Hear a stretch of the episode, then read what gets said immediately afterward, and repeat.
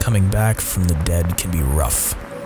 In the Envoy Corps, they teach you to let go before storage, stick it in neutral, and float.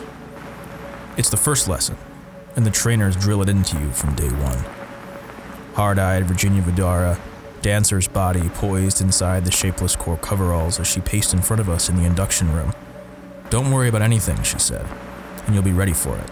A decade later, I met her again at a holding pen at the new Kanagawa Justice Facility. She was going down for 80 to a century, excessively armed robbery and organic damage. The last thing she said to me when they walked her out of the cell was, Don't worry, kid, they'll store it.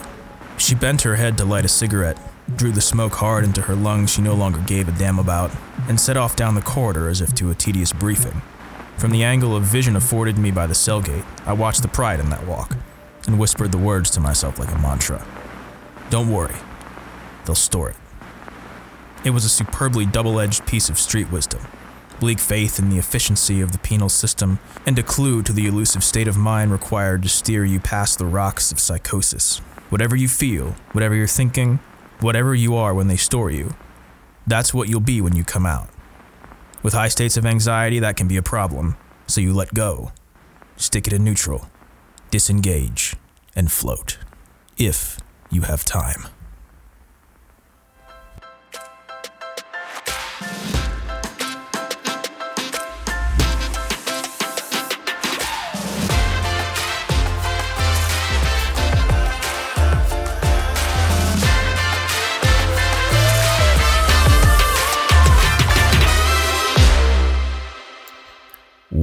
Welcome to The Archetypist. The only analytics based genre fiction podcast. In today's episode, we're looking at Altered Carbon by Richard K. Morgan. But before we get started, we'd like to thank our first sponsor on Patreon, Hieronymus Hawks. I think I'm saying that correctly. Whose first novel, Effacement, was just released in January. So, of course, all our listeners should go check that out. It's on Amazon. I just looked it up. And if you'd like to support us, you can find our Patreon at patreon.com slash archetypist. So, Kathleen, Altered Carbon. Yes. Do you want to give a brief synopsis? I will, Yeah. but first, I think you mentioned before, which is super cool, that effacement has a serendipitous connection to altered carbon, which is that some of the technology is the same. There's maybe a neural chip. I don't know. We didn't get to read this book yet, but we'll we'll give you guys our, our review next time. Um, Yeah, it's it's it's like a neural chip. I, I haven't read it yet. I've I've I have I have it, it- it's in my cart on Amazon. Very cool. Very cool. So, Altered Carbon, this book won the Philip K. Dick Award in 2003, but I think most people will recognize it from the Netflix series that came out a couple years ago. They had some pretty cool ads, some pretty cool aesthetics. I will, again, out myself as someone who doesn't really watch much TV, so I haven't seen any of the Netflix series, but maybe, maybe one day. Yeah, I saw one episode. It, it was I, I I liked it, but it was pretty loud. Um, and Ben was having trouble sleeping at that point, so I didn't watch any more of it. But I'd like to go back and watch more.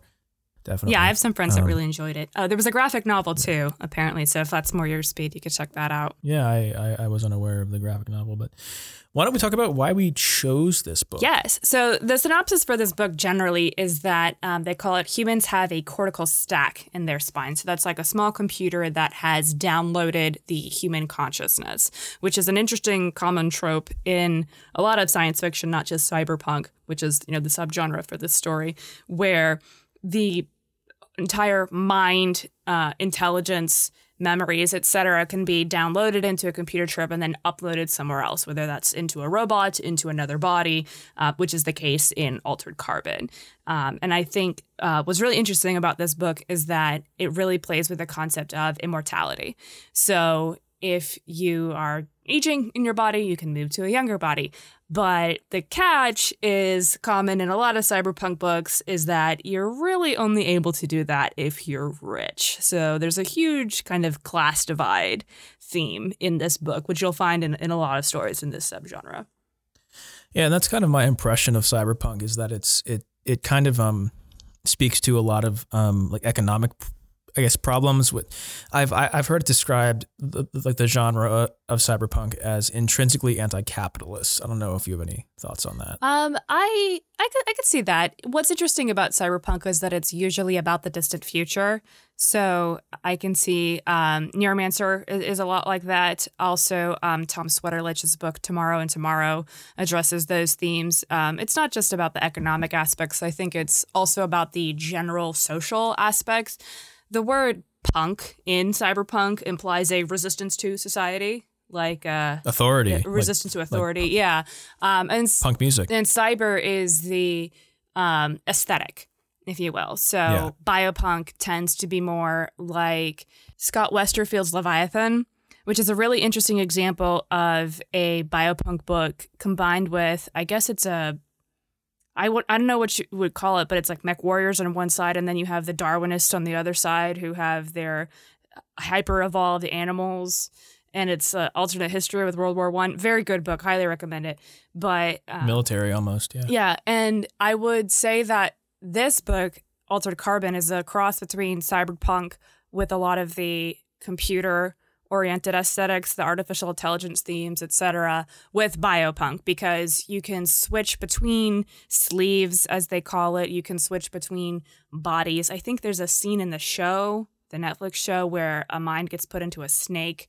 So, it's very much playing with the computers and, and playing with the um, bodies at the same time, um, which makes for uh, really interesting, and we'll get into this, really interesting conversations about what you can do once you outline a high concept in your story. Um, Yeah, this book, I, I I think it kind of embodies the uh, kind of the exercise that we did last time, where you take one part of the world and push it to its extreme and see, like, you know, how can we commit crimes with this, which is always like a good basis for a story. And we kind of see that here is like the resleeving and and the stack is is is really uh, central to the the story. One thing that I I found interesting that we haven't really talked about yet um, is the I, I think at one point I would have called it anti-Catholic because Kathleen and I we're both we're both Catholic, but I I honestly thought that the church just seeing how people have reacted to this current crisis and how we've reacted to things that are like commonplace, like vaccines, um, or at least people that I know in the church who've reacted that way. Um, I honestly didn't find the book to be perhaps as offensive towards Catholics as I, I once might have thought of. I don't know if you had any thoughts on that. I think that it portrays Catholics of people with anti cultural, deeply held beliefs, which Yeah. isn't inaccurate. No, I can definitely see. I mean, like just looking at church, at the official church teaching for many things right now, I can definitely see if we were in a society where we w- uh, could be resleeved, where the church would have a social doctrine that said, "Don't do that." Yeah. know? My my um, future brother in law is a priest, so I'll have to ask him what he imagines the church teaching would be in this actual scenario, and whether or not it would be consistent with what appears in the book. Uh, but I think I think countercultural is probably the word that I that I should use before that. that I hate that I know, but that's it is the most accurate. Um, but another theme, just to kind of uh, change pace a little bit, another theme that we wanted to talk about when you're looking at the overall subgenre of cyberpunk in this book is that cyberpunk, which is the, the book that I'm writing right now, it's part of the reason why I chose the subgenre of the book I'm writing right now. It's part of the reason why we chose Altered Carbon to read. It's very similar to noir or hard-boiled detective stories, which is something that Jacob knows about. Um, Yeah. So I think that we we talked before a little bit in our previous episodes about the theme of having an outsider come to the world. And so people explain things to them. That you get their unique perspective on it which is a good natural seeming way to introduce things to the reader.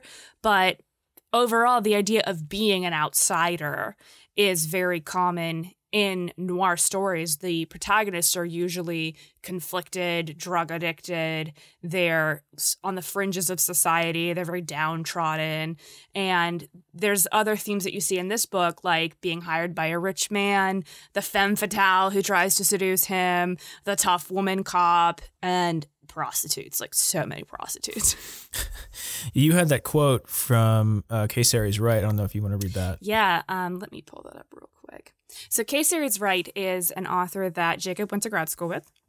Yeah. And um, she has this essay that I absolutely love because it really personifies a lot of the things that we want to do with this podcast, which is when you read this piece, you can just tell how well versed she is in this genre of cyberpunk or it's a subgenre. Of What's the sci-fi. essay called? It is called Cyberpunk Remastered or How I Learned to Stop Worrying and Love Postmodernism. And if I'm not mistaken, that's in the Many Genres One Craft book Yes, it is. put out by Seton Hill. Yes, it is. Okay, cool. And she describes in this essay the things that she loves about the story, uh, about the genre, and, and and you can just tell she's distilled it down into its themes. And so, if you want to write a cyberpunk essay, it's a must read because you really start to get to the, the key pieces of it. So here's how she described um, a little bit of that overlap between cyberpunk and the noir.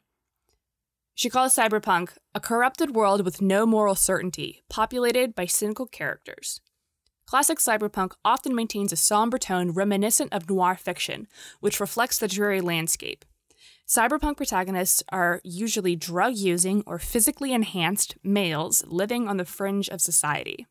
They live by their wits in a black market existence, often placed in situations they did not bring about, or made fantastical offers they have no logical reason to refuse, other than on a moral basis.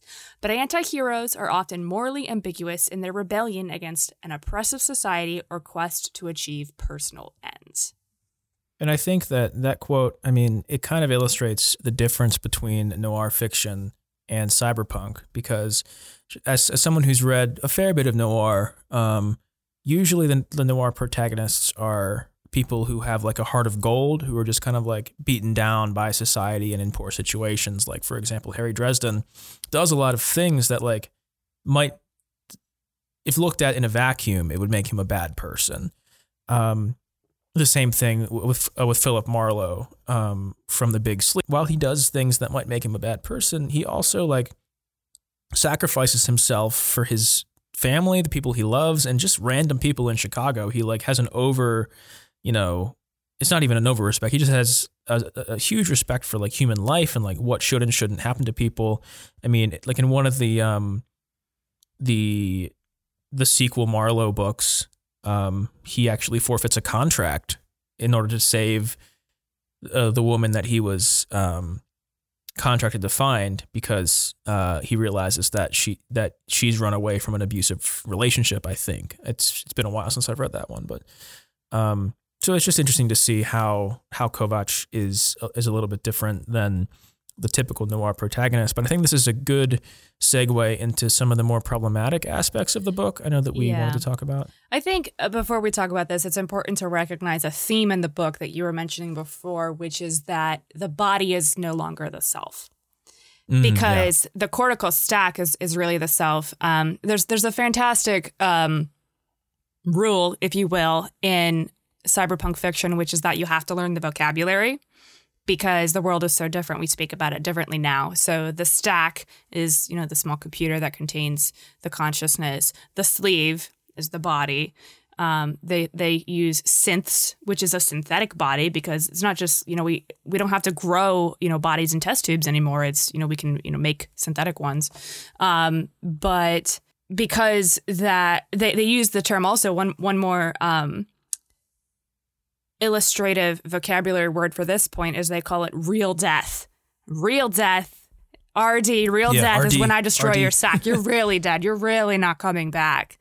Um, and we both kind of agreed independently that uh, it makes sense that there are a lot of instances of intense violence in this book.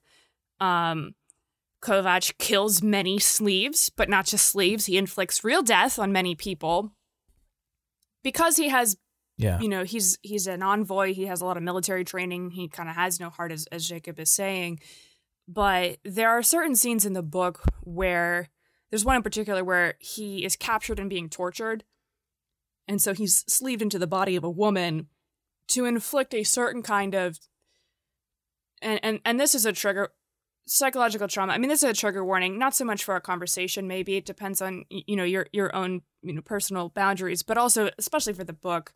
Um, you know, we remind our readers that I like to call these uh, conversations spoiler flavored. Well, we're going to analyze the whole book and talk about events and things that we can learn from that happen throughout it. Um, but also, if you're planning to read this book but haven't gotten to it yet, um, it's there's a lot of parts that are very disturbing, especially for um, you know someone uh, like myself as as a woman, um, because there's sexual trauma inflicted as part of the torture that's you know purely seems to be inflicted in in a particularly invasive way that only women can feel. And so to s- sleeve him temporarily to a woman just for this purpose of exhibiting this specific trauma, I really didn't see a purpose for it in the book. It seemed very misogynist to me. And both Jacob and I, we read some articles where the author, you know, Richard K. Morgan, he's done a lot of work against domestic violence. And, you know, he did some interviews where he talked about he wrote this book as a angry reaction to the way that, you know, women, you know, were being treated in places throughout the world. But I think ultimately he's made a piece of art that's very misogynist because people who read this they you know can get a kick out of that if they also have these angry feelings against women and effectively i, I, I just can't find the intention being carried out in a way that can be justified You know, I, I don't.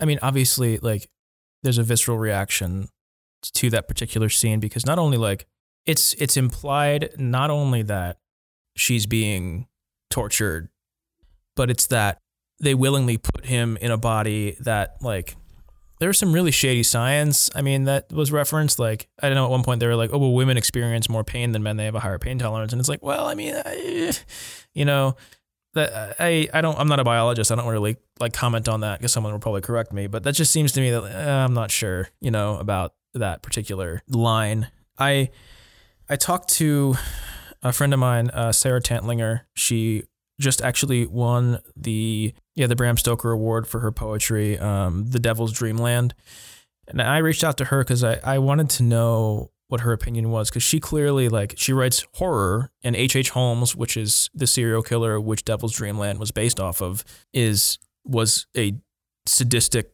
serial killer and did a lot of terrible things to just bodies in general. And she said that her her litmus test is to ask the question: Is this expressing an insight into something that someone outside of your body will never know, or is this just to arouse shock? And honestly, like Kovacs, he doesn't really go back. It, it doesn't really traumatize him. He just kind of, it's never even referenced for the rest of the novel. I mean, yeah, he goes back and immediately kills the people who did it to him. And like, there's like some sort of vague, you know, justice part of it. And like, yeah, but I mean, it was, was it justice or is it revenge visceral. Well, yeah. I mean, that's the big, I guess that's a question too. Like, is revenge justice? And that's a whole other theme we can explore. But the problem is, uh, that I don't think that it, it was necessarily needed. I mean, if you were to put a male body in the position of that female body and the same things that were done to the female was done to the male, it would be just as traumatizing. Like, there's no need for that sort of resleeving, I yeah. guess. I would be a think if you're it. going to put some visceral content in your art, you should kind of eh, obviously a lot of people will have different opinions about the subjective um, harm and good of, of different things, but I think that if you want to achieve some sort of good with the art that you're doing that you're going to risk by putting in some sort of questionable or potential traumatizing content you have to make it very clear in the story what was what was meant by this. And and I think you know you could hear the um counter argument well you know sometimes violence you know it doesn't mean anything in the real world but you know we're reading stories to escape the real world. So help us understand the way that the world should be or at least warn us that the world shouldn't be this way. And maybe maybe i've st- stumbled across what was meant by this is that you know we maybe shouldn't be exploring too da- dangerously into these different realms of what the world could be if we continue down these paths with our technology because it could you know become this this um, landscape of you know this kind of trauma where these sorts of things are possible i don't i don't know but just you know think about the way that different people with different life experiences could react to the things that you're writing would be would be my advice Yeah. Yeah. I mean, I obviously it's a highly successful book and I think it was published in the early 2000s, Yes. right? Is that true? So that was that was kind of before like the Me Too thing was was mainstream and I I'm to be honest with you. Like, just reading as a child and and growing up um, in high school and reading a lot of fantasy, I thought it was just part of the fantasy genre to like include like you know like women's sexuality is something that is taking advantage of you know? And like unfortunately i had a run of of, of reading a bunch of really misogynistic books in in, in even more ways than what, what this was. I mean it, it was one scene and i mean there was one book i read where like the culture is implied that it's like it's very promiscuous so at the end of the novel like a, a rival army comes in and like all the women are or violated in that culture and it's it's heavily implied or explicitly stated that it's because they were that way they were sexually promiscuous and it's like why would you even do that so i was really lucky early on in my career at Seton Hill I had a couple of really great mentors who were like no like this is not part of this genre conversation. Well, also that it you know? doesn't have to be part of this genre conversation. Um, I think that there are some problematic um, tropes in noir fiction, um, which have that kind of male gazy, you know, misogyny as well, or that like, oh, all the women are super hot. It's like, are they though? Like they're all this like ideal Yeah. body to I don't know about that. Um, and that also like later in this book, there's a scene where the stereotypical male female detective is super angry with Kovacs because he did this really stupid thing and she's super mad at him for good reason and it's a point of conflict. And then they suddenly just start having wild sex and the conflict is n- never resolved. It was just oh she only brought this up because it got them to this super angry point and it's like and then and then they're okay after that. It's like that i i pray to god no one uses this book in their romantic life or that is that does not- that does not line up with my my experience of arguing and sex honestly. Um, so uh, you know before we get uh, too deep into this conversation though because i see we're already you know 22 minutes in um, Yeah. we should probably pause for our, our 500 words analysis of the beginning of this story before oh we talk about some yeah. broader I have I have that right here. Yes yes yes.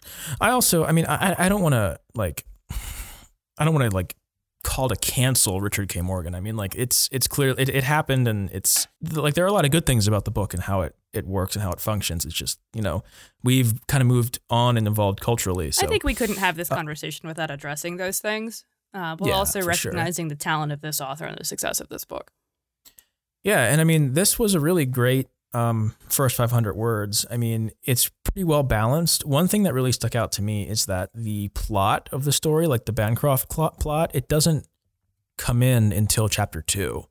So, like, that was really interesting to me because, like, like other noir novels that I've read and other detective novels that I've read, in The Big Sleep by Raymond Chandler, he's walking into this guy's mansion to get his his his assignment to like like to hear about his case. I don't know how many like Harry Dresden stories start with a young woman or someone coming into his office to contract him. You know, this story. I mean, it starts with a prologue. I mean, I, I I didn't do the 500 word thing on the prologue because I think that we're trying to help writers get better. And like most, I've I've heard anyway, most agents they won't really consider a prologue. They want to see chapter one. So I've done this with chapter one and not the prologue. So it starts with the line "Coming back from the dead can be rough," and then it goes all the way to um, when he wakes up and he's coughing out all the gunk, and it's uh, the male nurse or whatever, like the the tech says, "So much for training." It was a hard male voice that sort of habitually hangs around Joseph's uh, facilities.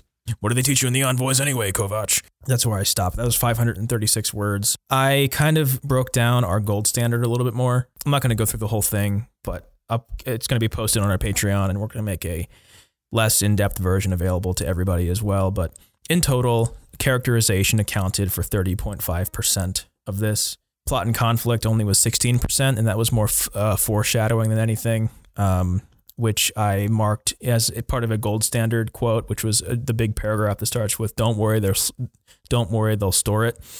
And I marked that one in gold because it does a bunch of things. It speaks directly to the reader and uh, and communicates the character's voice, the brokenness of the world, the description of the process. It has idiomatic speech, character opinions.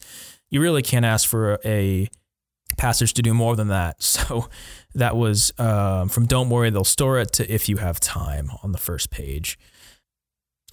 All incidences of description. Uh, Richard K. Morgan is a very description heavy writer, I've noticed. Uh, 431 words, or 80% of the total words in the document, um, was had something to do with describing the world or the situation or the character.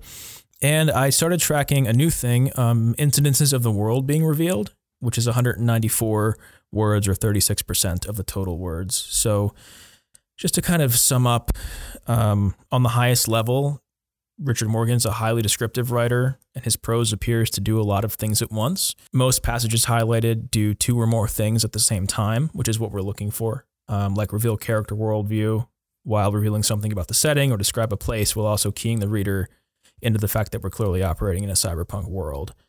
The main story conflict is only hinted at extremely vaguely uh, via foreshadowing than anything else. This appears to fly in the face of, con- of conventional story wisdom, as most as most young writers are taught to reveal at least a shadow of the plot within the first few pages. Kovacs doesn't get his letter until chapter two or page twenty-five in my edition of the novel. Instead, he relies on the world and its particulars, his own vivid prose, and the mystery that the reader feels of who is this person and why was he resurrected. Ultimately, I believe the first act of this novel is pretty masterful. I mean, it it does a lot of great things. I enjoyed the first half of this book immensely.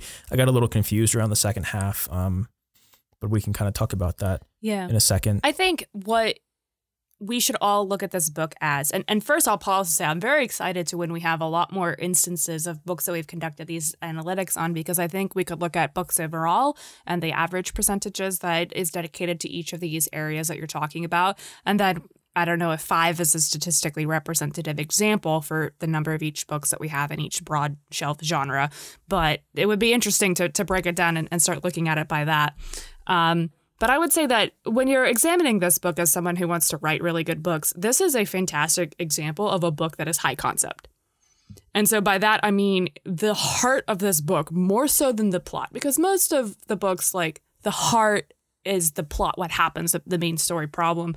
But for this book it's and and I think it's more common in cyberpunk it is what does the world look like given this intense technological advance. And in this book, it's this whole idea of we can move our consciousness between bodies. And so with this book, we really see how does this affect the rich, the poor, the religious? You know, Richard K. Morgan, he answers all of these questions. What is death? Um, there's a really great um, sequence in the book where someone explains to Kovacs that most people die after their second fully aged sleeve because most people don't want to go through the aging process after they've already done it once. So before they grow old, they experience real death the second time, unless they are very rich, like the Bancrofts, and then they just move from body to body. But then that creates a whole other social uh, construct, which is this idea of a meth, a Methuselah, someone who's very, very old and super rich, and they're hated for that in, in, some other circumstances. Um, and then what's also interesting and, and, and what's really crucial about this idea of a high concept is that it's not just something that kind of happens in the background of the book. The different questions, the whys, the what ifs of the high concept are integral to the plot. So if you have computers, and we all know computers can make copies of files, can you make copies of a stack? Can you put that stack in two different places? Turns out yes. What does that look like for the the events of this book? How do we use that well? And is that illegal? Of course it is, but are we going to do it anyway? Obviously. And and then finally, I'll just add one more thing. Um what's the kryptonite? Because Laurens Bancroft is is you know the, the unique situation, the unique you know ask in the beginning of the book. He's asking Kovacs to solve his murder because someone murdered him, and Right. obviously he's back because he has this automatic backup system. Of course, there's a copy of his consciousness that can be downloaded and put into a new body. But meths have Yeah. to die also. How? And that's how we have the introduction late in the book of, of the Rawlings virus. So it's it's a fantastic example of if you're going to create a whole new world, what are all the different things that you have to think about, and then how do you make them integral to the story itself? I would have liked to see the virus foreshadowed a little bit more personally. Is it Jimmy DeSoto? Is that his name? Was he infected with it? I think that like he was or something. But that's what I mean. The second half of the book, it, uh, eh, it, and I'm, I might have to read it again, but it seemed like a lot of stuff was introduced in the second half that maybe should have been foreshadowed a little bit stronger in the first. I don't know. Yeah, I think so. I, I do feel that the second hand, half of the book kind of um, meanders compared to the first half because the first half I would say is very formulaic in that um, it follows the maxims of a noir novel in that he he receives his mission and then he mysteriously gets the crap beat out of him, which makes him realize that things are more intense than he realized. Broken yeah, noses. the broken noses. Um, and then there's the femme fatale who comes to seduce him to further lead him astray. Um, and you know, then he gets captured, and so the stakes rise. And then he realizes that he's in the body of the woman. Uh, the the female detective's ex boyfriend, and so things complicate. Now he's kind of on their team, um, but then I think it doesn't meet the full arc. But I also haven't read the further books. You know, there's additional sequels to this, so I think there's there's a lot in this world that can be pulled out. Um, but I will, you know, just to kind of reiterate the fact that what's most masterful about this book is its world building and and its and its details. So like when Kovacs writes, he's so confused because he's writing in someone else's handwriting. You know, those muscle memories are still there because there's a big difference between the mind he has and the body he's using. Um, there's some fantastic examples of foreshadowing. So when Ortega drops him off at Bancroft's house in the beginning of the book, she gives him cigarettes. And he's like, What? You might miss it. I only n- noticed that the second time I read the book because Riker is a smoker. That's Riker's body. He doesn't know that yet, but she does. Riker, you know, was her boyfriend. And, you know, he starts feeling the twinge for a cigarette because the body he has was a smoker's body, even though his mind is not a smoker's mind. So it's, there's just, you know, some really fantastic examples of, of world building, which is why I think, you know, we've been talking a lot about why this is a great example of a noir novel, but overall it's a sci fi novel through and through. And, and I think those are just the great examples of that. I think that undoubtedly it is in the noir tradition. Um, you know, you have the hero at the mercy of the villain scene. He's immobilized by his own kind of. He almost brings about his own undoing with the uh, with the drug that he injects into himself to get past this, the security system when he tries to assassinate Kawahara. And when he's immobilized, I mean, all all of his power is taken away. You know, and it's a last ditch effort that he he succeeds. So like it's interesting. I'd say that it's a hard boiled noir novel like that's wrapped up in the cyberpunk aesthetic, which is like excellent. Like it's well done, definitely. I kind of want to speculate a little bit. I, I feel like he could have gone a couple different ways with this, and I, I kind of want to ask him if he had considered it in a different genre. Like it could have been a military science fiction if a team of envoys were on the Bancroft case, or it could be a police procedural if Ortega was written as the protagonist. You know?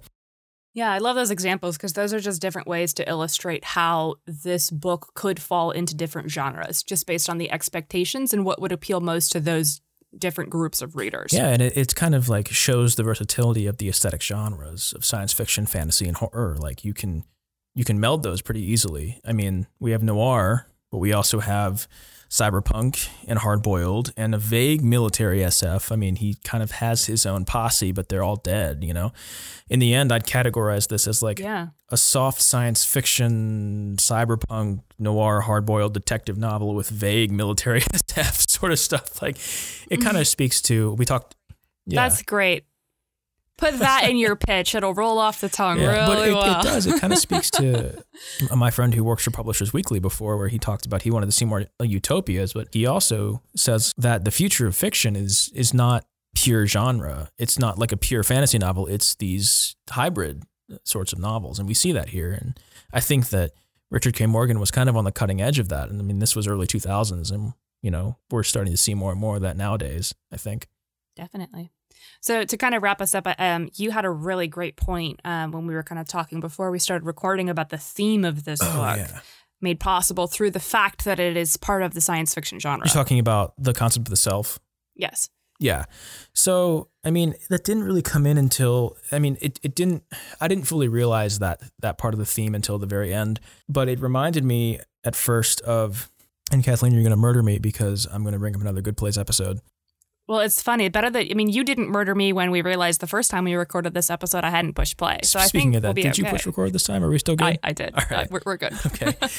Um, but there's a there's an episode of The Good Place where they all I have to explain the whole whole concept, but basically just just high level, like they've been tortured for a thousand years, and each time they figured out they're tortured, they're like rebooted. So there's like 600 different versions of themselves, the main character finds out she was in love with a secondary character, and he says, Well, that's not me. That was somebody else. Um, and he references uh, Derek Parfit, or Parfait, I don't remember exactly how to say it, but who was a reductionist. And that reductionists believe that since there is no adequate qu- criterion of personal identity, people do not exist apart from their components. He argued that reality can be uh, fully described impersonally. There need not be a determinate answer to the question, Will I continue to exist? We could all know the facts about a person's continued existence and not be able to say whether or not the person has survived. He concluded that we are mistaken in assuming that the personal identity is what matters in survival. What matters is rather psychological connectiveness, which is namely a memory and character and continuity, which is overlapping chains of strong connectedness. So his whole thing is that individuals are nothing more than brains and bodies, but identity requires both. They can't be reduced to either thing. Yeah, and if I could add that, that kind of also ties back to this fantastic K. Ceres Wright article where she says that one of the key tenets of cyberpunk is that in it life is prolonged usually in these future societies, but usually at the cost of its devaluation. We kind of s- uh, see that with with with Bancroft at first for sure, um, because he's lived for like a, a billion years. Um, but also when Kovacs resleeves himself, I'm sorry, when he double sleeves, they kind of do a coin toss to see who gets to survive because you can't have two of yourself walking around, right? Um, that's illegal. At the end of the book, his sleeve that went to be with with Miriam Bancroft to distract her asks him to leave her out of the the case essentially to to protect her, and he doesn't actually know why, right? And so it kind of brings up the question. Oh, and I'm sorry, and I have to I also have to talk about like with Bancroft, he was drugged, I think, and then killed the prostitute and then killed himself out of remorse. Is that kind of what happened? Yes, um, and I also think that um, he was trying to basically he he knew that if he killed hi- this instance of himself, he would get the 48 hour re-upload and he would have no memory of this incident happening. So he did commit suicide. Sorry, there's the end of the book spoiled. Uh, well, there you go. Um, but it, it asks the question like, are our memories who we are? And are our memories what make us a person, right? Um, Bancroft doesn't remember killing the prostitute in his other sleeve. Did he actually do it? Should he be held accountable? It brings up the problem of punishment and justice, especially in like a legal system. For example, if we were to double sleeve, or even to make it more fun, if we were to clone ourselves, right, and we sleeved into two identical clone bodies, and those clones were dropped on opposite points of the world, which one is you? The you who was single, you know, who was not cloned and resleeved, would cease to exist, and instead you'd become two separate entities who share the same DNA. So which one is you? You know, um, Right, and then are you responsible if one of is the other responsible if one commits a crime? right?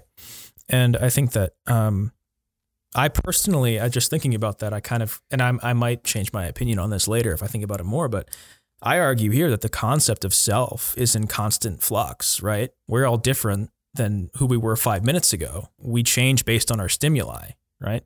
The question I think shouldn't be who am I now, but instead who am I becoming, and do my choices reflect the type of person I believe myself to be? You know, Something that you said before that I absolutely loved because this is my favorite genre is that you said sci-fi is not as quest-based as fantasy.